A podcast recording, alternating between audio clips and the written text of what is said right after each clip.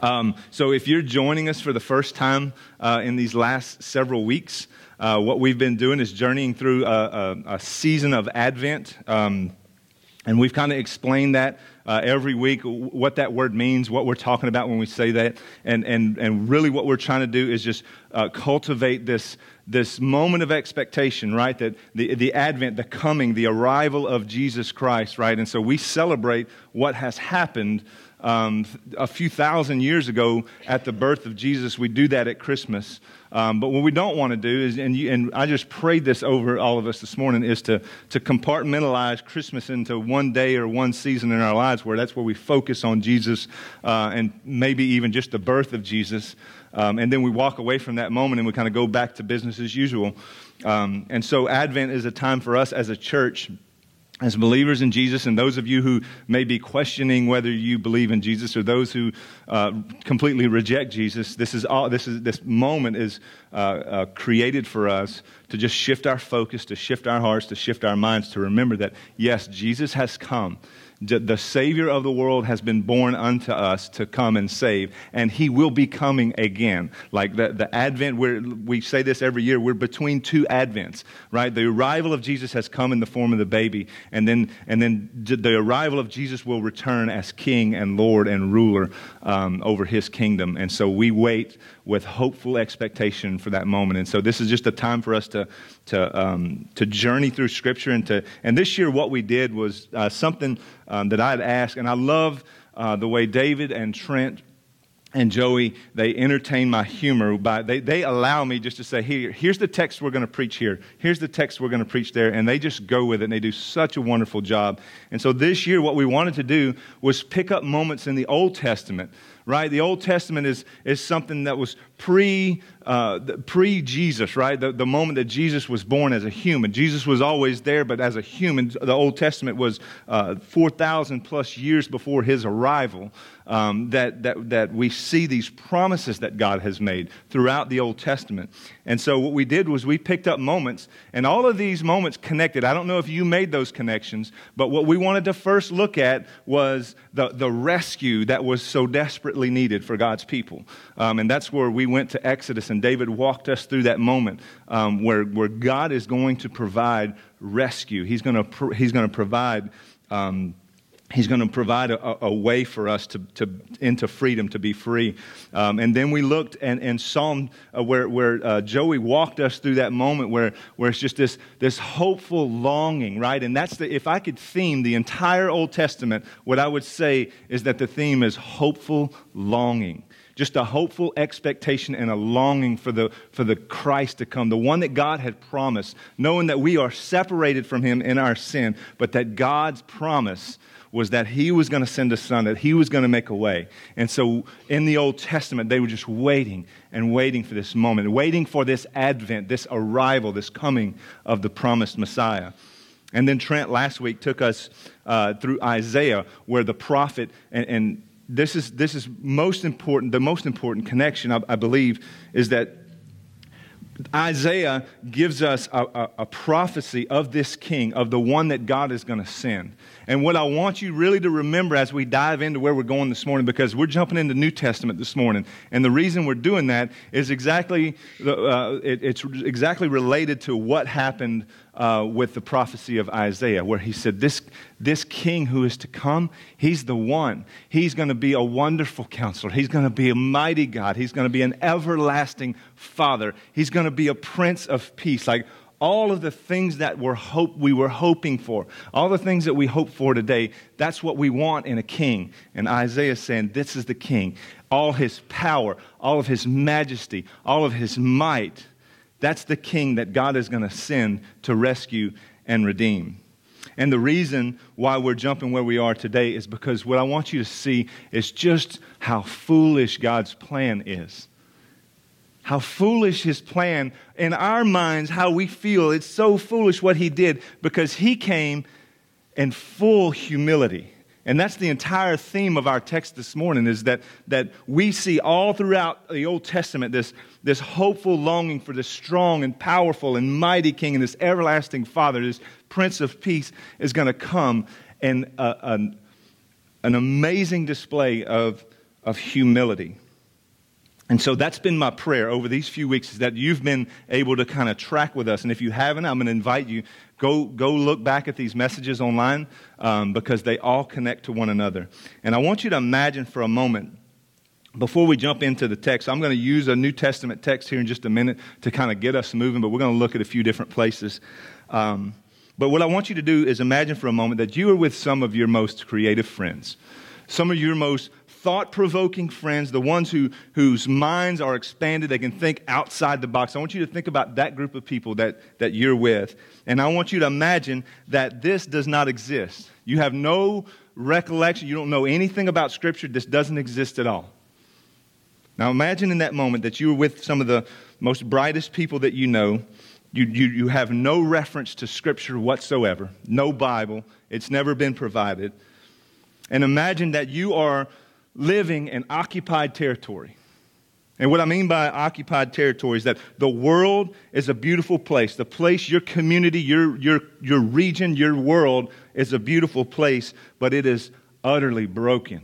That there's brokenness all around. There's, there's, the, there's beauty, but there's brokenness within that. Imagine that you're there and you're in occupied territory by, by the forces, right, that, that, are, that are sin, Satan, and death that the, that the area that you belong to and that your friends belong to is occupied by darkness, by sin.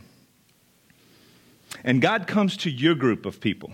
God comes to your group of friends and He asks you to devise a plan, to come up with a plan. Think about what you're going to do. Devise a strategy for invading this territory, to push out the occupation. And it's up to you and your friends to give God that plan to give him the, the, the groundwork, the strategy for what you're going to do.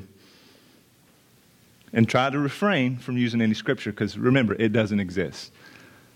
What would you do? What are some things that come to mind with you and your friends, some ways that you might be able to go to God and say, This is how I think we should do this. This is how I think we can, we can force out the enemy. This is how I believe that we can break this whole thing up. I know for me, it's probably going to look like a shock and awe campaign uh, where, where we're just going to completely obliterate the enemy and all the places where they exist.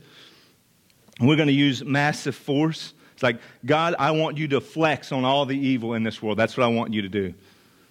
Like, how many other people think like that? I, I think that way. I think, I think I'm not the only one that thinks that way. If we're going to if we're going to push out an enemy, enemy, if we're going to drive out someone who hates us, who is out to destroy us, well, that's the way I want to do it. I want to use force. I want to push out. I want, to, I want God to flex on him. And so consider Christmas. Uh, consider the moment that, Christ, that, that God delivers on his promise. Consider God's invasion into humanity. That's what Christmas is. It is God's invasion into enemy occupied territory, into humanity. It doesn't look at all like the Allied forces storming the beach at Normandy and Omaha, does it? It doesn't look at all like that. It doesn't look like a shock and awe campaign in the Middle East. It's like a whisper.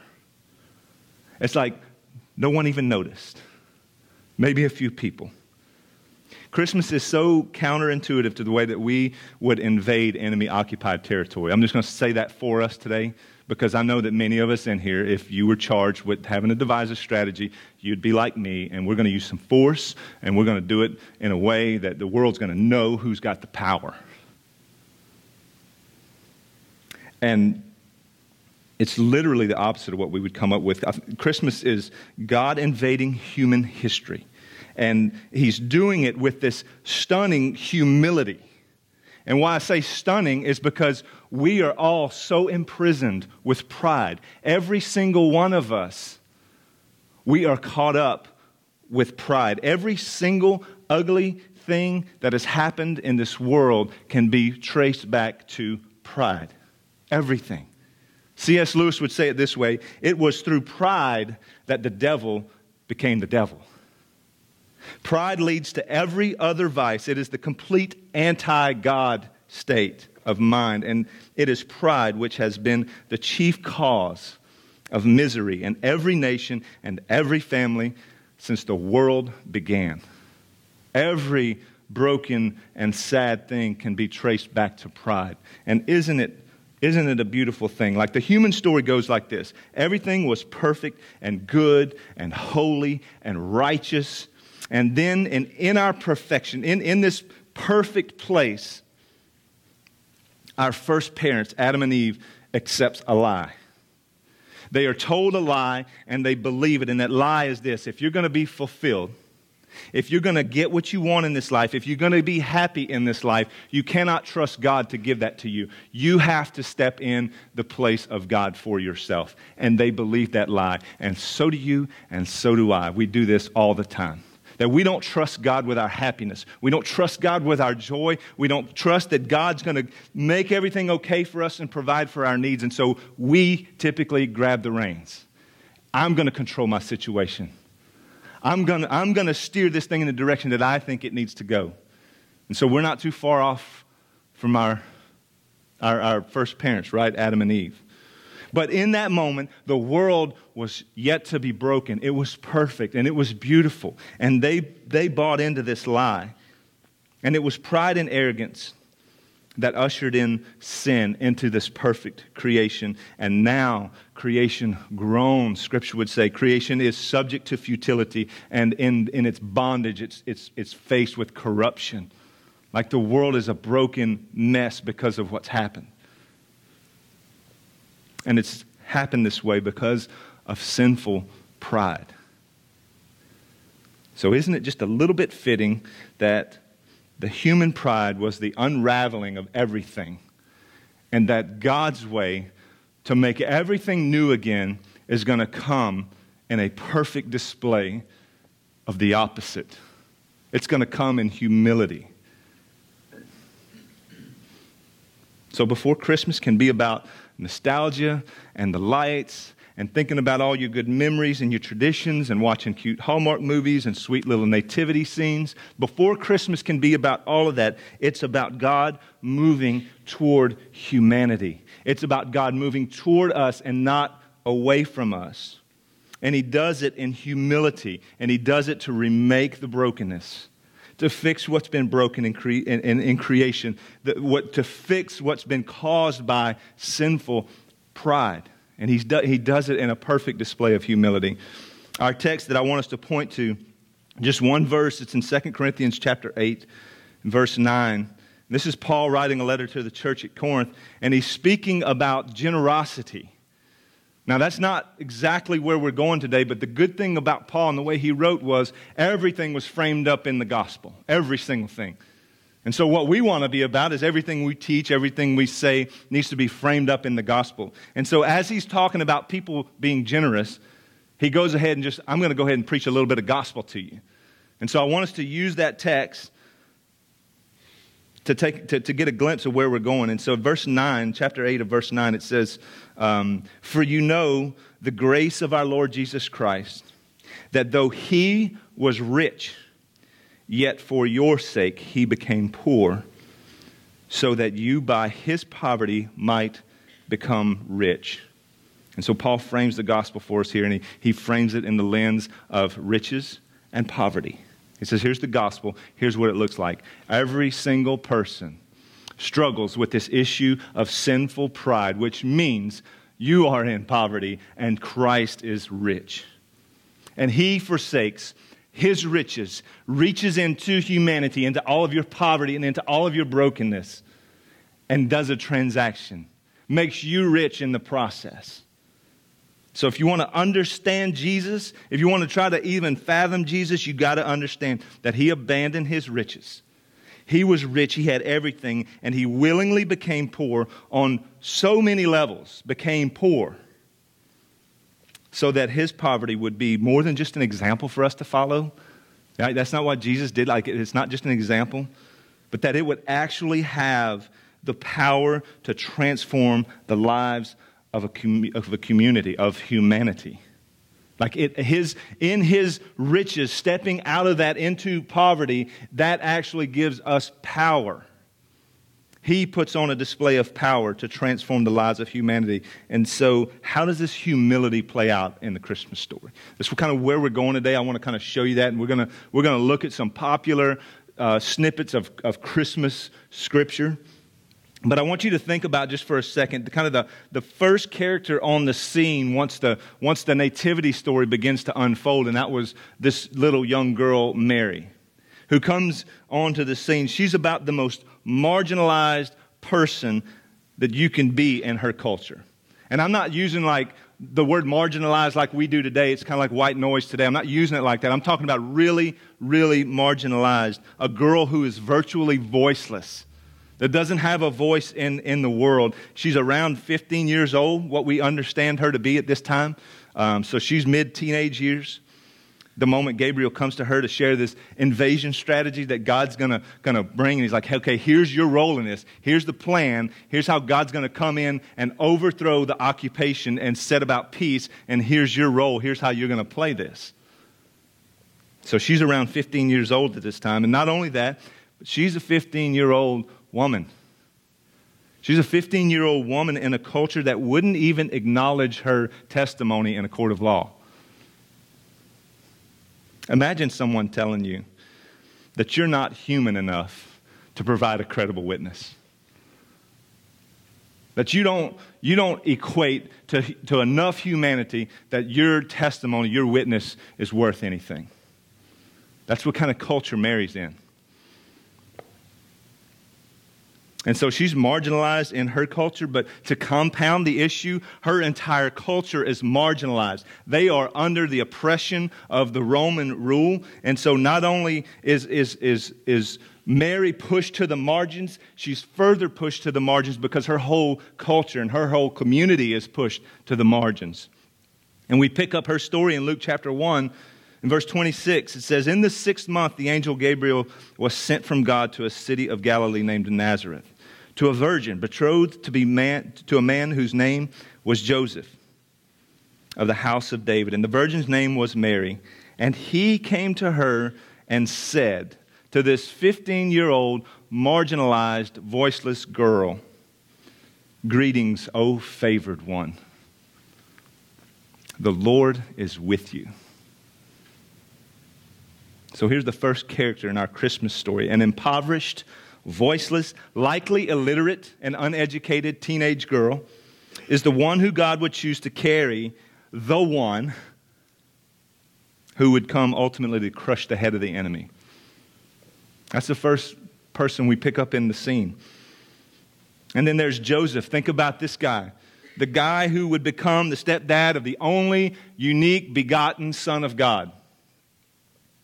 If you were God the Father and your plan was you had to, you had to assign someone to be stepdad to your only unique begotten son who would come into the world to, to save everyone and to fix the brokenness, what credentials would you have for him?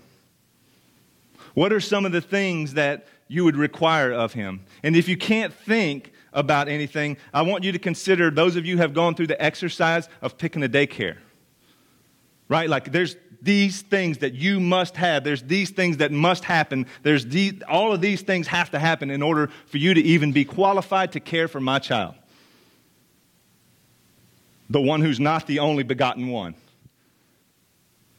So, how much more so would you think the qualifications would need to be for the guy that you're going to place over and the, the human authority of, of this child, to be the stepdad of this child? If I have to pick the guy, there's at least a few things. He's going to be strong, he's going to be smart, he's going to be well off, he's going to be well networked and connected, he's going to know people, he's going to be wealthy, he's got to be a resourceful guy. Like, I'm not just plunging my only unique begotten son into a place where he's not going to be cared for and that he's not going to be in, in a position to succeed. That's how I'm going to do it. But God chooses a blue collar carpenter a guy who works with his hands, who has an occupation that would leave him daily wondering if he was going to have enough to feed his family. That's the guy that God picks. His story is in Matthew chapter 1, verse 18. Now, Now, the birth of Jesus Christ took place in this way. When his mother Mary had been betrothed to Joseph, before they had come together, she was found to be with child from the Holy Spirit.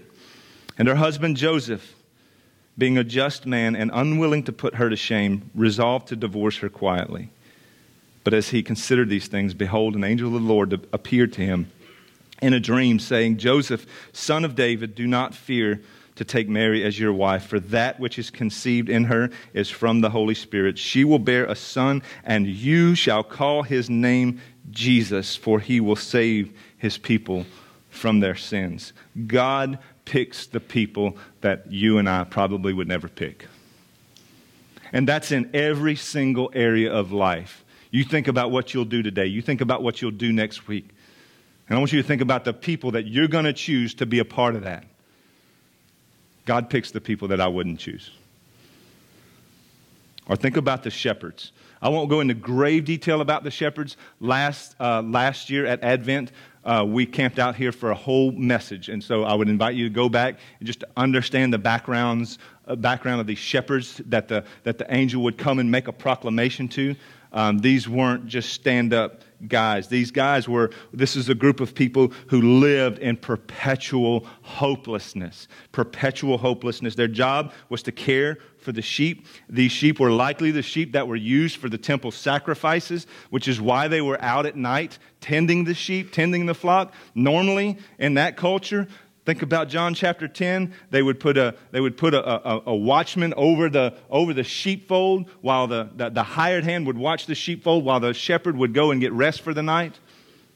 If you guys recall that story where Jesus would come in and say, the hired hand don't care about the flock like the shepherd does. I'm the good shepherd. He talks about that in, in the book of John. And then, and then here we see that the shepherds are actually out at night, that there's no, there's no hired hand watching the flock for them, because this is a special group of sheep. These are temple sacrifices. And so they had to take extra special care of them.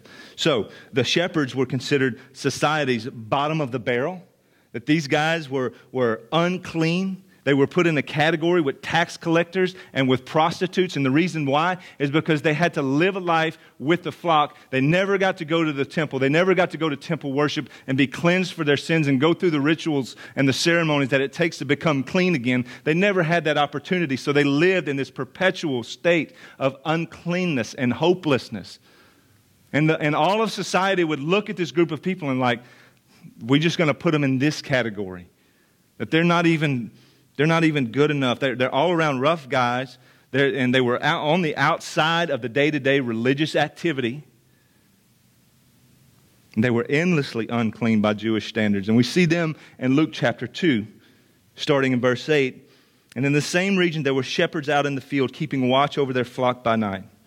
And an angel of the Lord appeared to them, and the glory of the Lord shone around them, and they were filled with great fear because when you become when you come before uh, god's anointed god's sending one and you're unclean it great fear comes over you. And i love what happens. And the angel says fear not.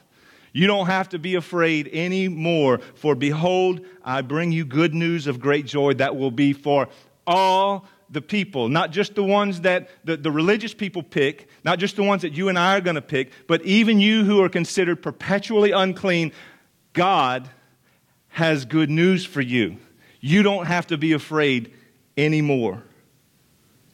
For unto you is born this day in the city of David a Savior who is Christ the Lord. And so we have God choosing this 15 year old peasant girl, this blue collar carpenter, as, as pivotal people in his story in this moment.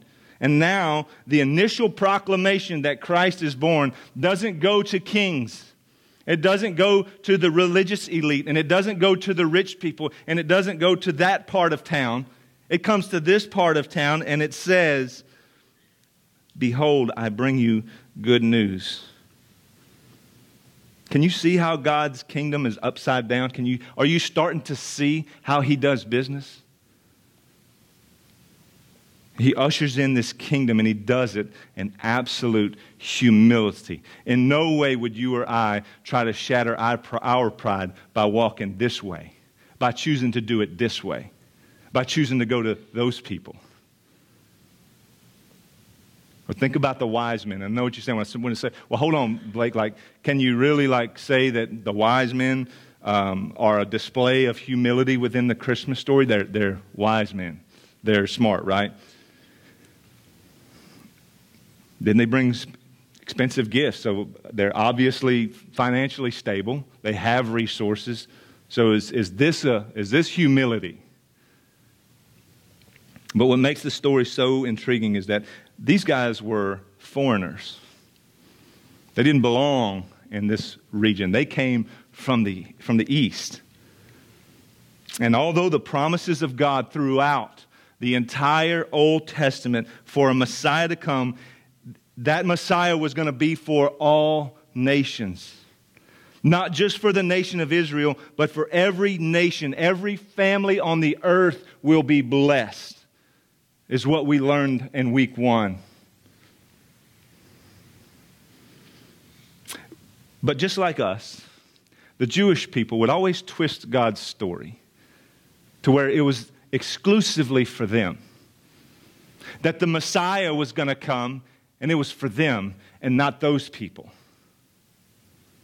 And so I love this picture. Sadly, we know this all too well, right, America? We know this all too well. Well, that, you know what? Jesus is for us. He's, he's our Savior. He doesn't belong to those people, He's ours only. We know this. Sadly, we know this story all too well.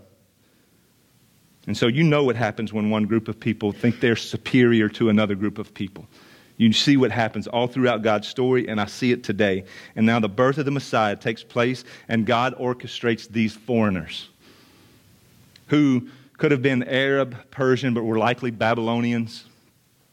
And their story is picked up in Matthew chapter 2. Now, after Jesus was born in Bethlehem of Judea in the days of Herod the king, behold, wise men from the east came to Jerusalem, saying, Where is he who has been born king of the Jews?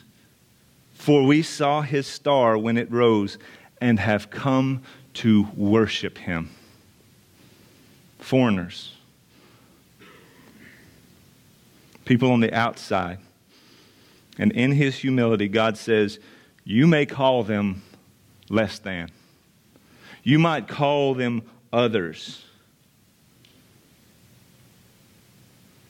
But I'm making a way for everyone to come. I'm making a way for every nation to come in through faith in this Messiah. It's not just exclusive to this group of people or that group of people.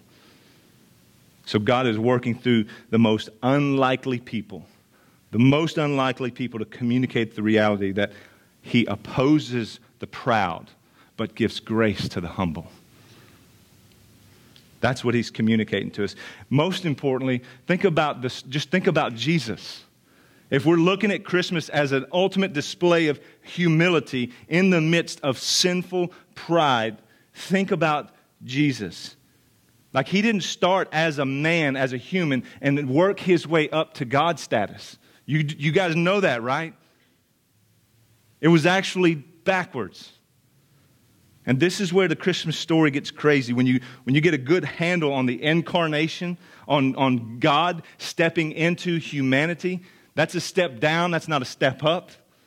When you get the idea of that, the reality that Jesus is fully God, 100% God, fully human, 100% human. He can feel aches and pains. He has flesh and blood. He has emotions. He deals with all of this stuff the way we do. You, you begin to see just how scandalous and how humble the Christmas story is. You get to see this here. And it's where we find that, that the power that Christmas possesses to transform lives. That, that the story of humility is, is the power to transform lives. In Philippians chapter 2, we, we see in, in verse 5 have this mind among you, among yourselves, which is yours in Christ Jesus, who, though he was in the form of God, did not count equality with God a thing to be grasped, but he emptied himself by taking the form of a servant, being born in the likeness of men, and being found in human form, he humbled himself by becoming obedient to the point of death, even death on a cross. Jesus will demonstrate humility by taking on human flesh, becoming human. Jesus is, listen, you got to get this. He is the power and the perfection of the will of God. Everything that is perfect and powerful to God is in Christ Jesus. And He comes to us in human infancy and all of its mess and all of its, yeah, that's how He comes. That's how He shows up on the scene. And He does it through supernatural power, through the Spirit, and full humanity. The one who holds the entire universe together in the palm of his hand by the word of his power would subject himself to marginalized and sinful humans. That's, that's how he comes in. That's how he comes on the scene. The one who would give himself as the ultimate sacrifice on the cross wouldn't be born in a palace, wouldn't be born in a hospital, wouldn't even be born in a home, among the stench of a stable in a manger that's how he chooses to come.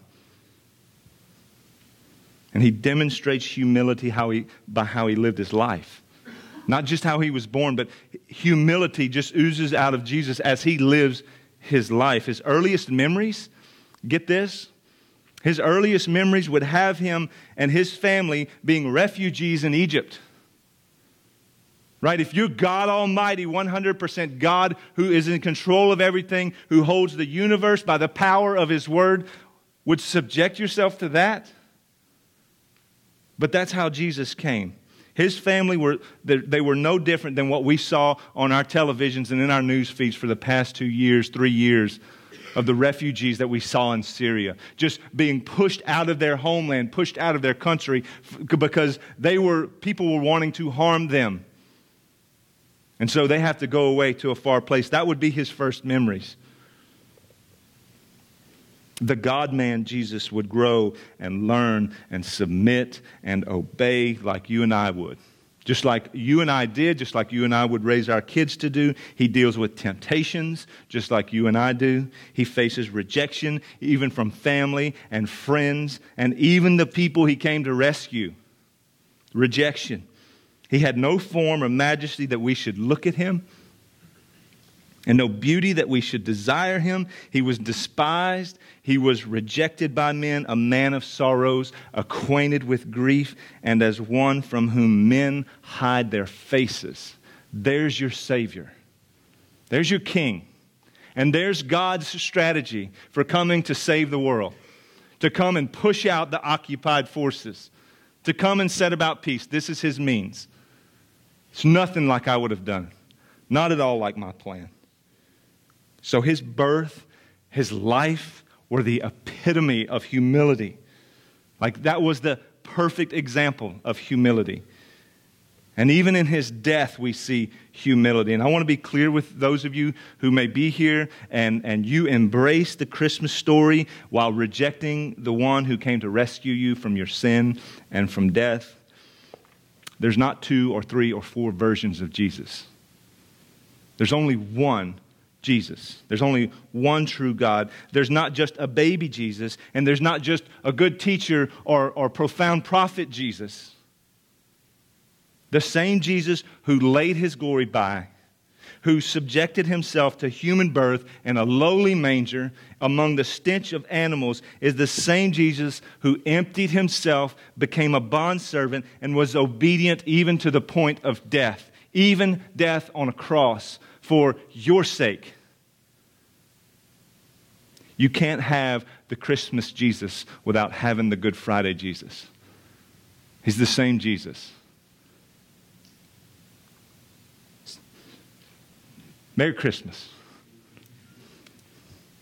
For you know the grace of our Lord Jesus Christ, that though he was rich, for your sake he became poor, so that you by his poverty might become rich. So, where and all of this humility does the power to actually transform lives exist? You've heard me say that. The Christmas story has the power to transform lives. Where? Where do we see that? Where's that at? So, what happens in the telling of the good news of Jesus, the gospel of Jesus is not just a transfer of information. So please don't, don't leave here today uh, with some, some new things that you might know or might not know, or just some more profound thoughts. Because the Christmas story isn't all about that. The good news isn't all about just a transfer of information. And, and, and don't hear me also say that, you know what, Jesus was the, the perfect example of humility, so look at him and go try to be humble. Because that's not the message I'm giving today either. The reality of Christmas itself, the story of the gospel itself, humbles us. And so humble yourselves under the story of Christmas. When the good news of Jesus engages the heart, when the good news of Jesus, the gospel, engages my heart and the soul of, of someone uh, who's got a hard and prideful heart, we become, our souls become softened. It becomes hearts of flesh. It, it humbles us, the story does. If you're a follower of Jesus today, it's because at some point you heard the good news of his rescue and it broke you. That's how you became a believer. That's how you placed your faith in Jesus. You heard the good news that I'm a sinful and prideful person who buys into the lie that, that God is not enough for me. And that, that good news moved on you and broke you, broke your heart, broke your spirit, broke your soul, humbled you. That's what the story of Christmas does. The question that should always be on your mind, that should always be on my mind, is what kind of God would do this for me? Who is this God that He would do this for me? It's this realization that you don't deserve His grace, that there's no possible way that you can earn His grace. It's being brought to this place where you've been humbled, and your only response is surrender and embrace.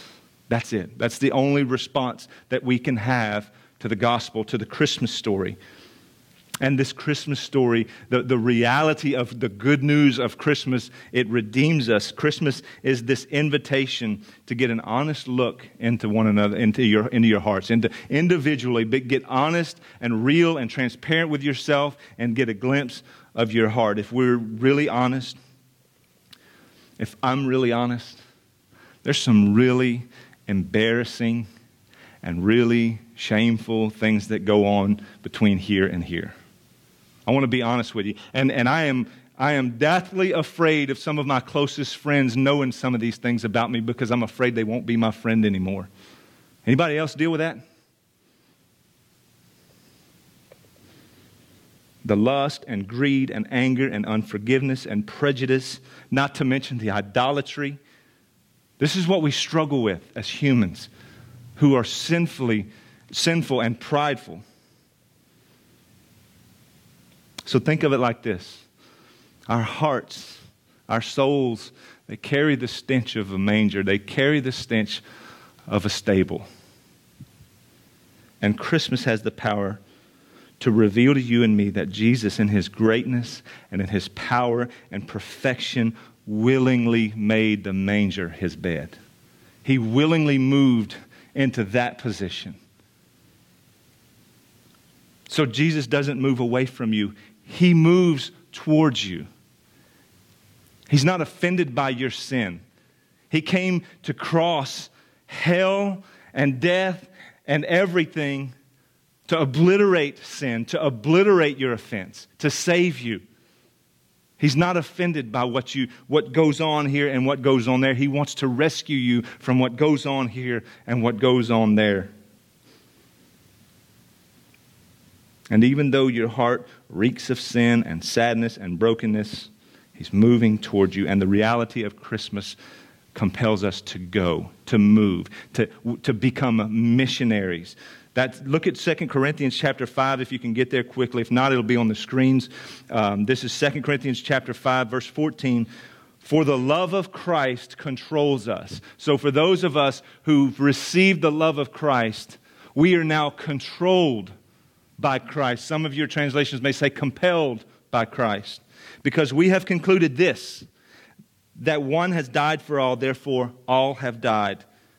And he died for all, that those who live might no longer live for themselves, but for him who for their sake died and was raised. The entire Christmas story is a mission from God.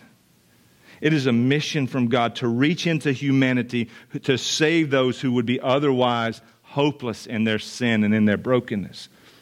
It is the beautiful picture of missionary Jesus to come and step into humanity.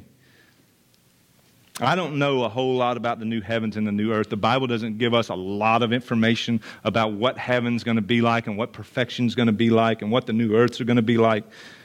But I do know this it's not like my neighborhood. It's not like your neighborhood. It's not like where we live. It's not a place of sickness and addiction and poverty and brokenness. It's not a place of racism and prejudice. It's not a place where people use other people and exploit other people. That's, not, that's what I do know about heaven. And I also know that heaven is a place of life. It is a place of light and beauty and perfection and glory, and Jesus leaves it. He steps away from it. What about your world? Is it everything that you've made it to be, built it to be, planned for it to be? Are you willing to step away from it? See, the, the love of Christ compels us, it controls us. He came as the ultimate missionary and he contextualized with us, learned our culture, learned our language, lived among us. The Word became flesh and blood and moved into the neighborhood. It's how John, uh, one translation of John would say Christmas blows up the notion that there's an us and a them. It, it, it completely wipes the slate clean to where there's not those people and then there's, there's us. Christmas tears that idea down. And even if you don't admit it, even if you're not honest enough with yourself to admit it, you have those people in your life. I have those people in my life. And I've got some heartbreaking news for you. This means that you are those people to somebody. I am those people to somebody. And Christmas kills that idea. It says that God doesn't have those people. You are not those people to the living God. You're not. So, the invitation, and this is where we'll close, for those who've em- embraced the idea and the reality of both Good Friday Jesus and Christmas Jesus, go because we have a going God. Our God is a missionary God, and so we too through the love of Christ, allow Him to control us and move us and completely interrupt our plans, completely interrupt our worlds. We have to be willing to be open and subjected to His authority, His rule, because He loves us and He knows what's best for us. And the invitation for those who love the idea of Christmas Jesus, but you just can't get your hands around Good Friday Jesus, bloody Jesus on the cross for your sake, you can't get your hands around that one. I want you to realize this there is only one true God. One. And He is Yahweh God, He is Lord Almighty, and He comes full of both grace and truth. And He does so because we desperately need both. We desperately need the truth, and we desperately need the grace. Merry Christmas. I'm going to pray for us, and David's going to come up and lead us in a time of communion. So, would you pray with me? And Father, we come to you this morning. Thank you so much for this Christmas story. Thank you so much for the reality of Christmas.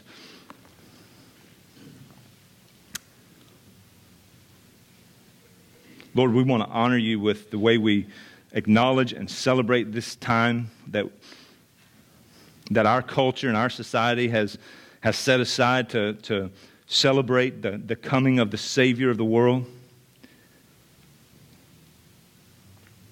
Father, the most obvious thing is that it's not a seasonal reality in our lives, but that this uh, has everything to do with how our lives will be lived. So, Father, I pray that Jesus would be. I pray that Jesus would be a reality to some in this room today, maybe even for the first time. But for those of us, Father, who know Jesus, who claim to follow and love Jesus. Lord, we thank you and we praise you for the reminder that the minute any kind of pride whatsoever wells up in us, that that is not from you, but you are a God of humility. At the most important point in history, when we needed you to flex your power the most, you came in the form of a baby, in full human form, and all of the brokenness and all of the sin and all of the sadness and you came to make all of those sad things untrue. And so I pray over this room and each individual life that today, right now, in this moment, would you make those sad things come untrue in the name of your Son, Jesus. Not in any power that anyone else might have or the smart, clever words that someone else may have, but through the power and grace that comes through your Son, Christ. God, I pray for those in this room who've struggled up to this point to receive forgiveness, who feel like you just cannot cover that thing. Lord, I pray right now that the reality of the cross and the full grace of Jesus Christ would cover them. God, would you show them who you are and just how powerful you are to overcome anything? any obstacle, any sin, any brokenness.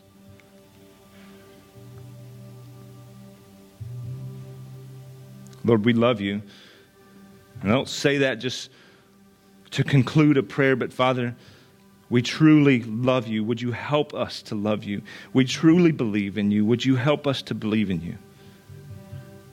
And we truly want to follow you. So would you help us and, and equip us to follow you wherever you might call us, to whatever person you might call us unto, to whatever group of people, whatever neighborhood. And may we be found faithful and obedient on that day when the second advent has come. And we ask these things in your Son's holy name. Amen.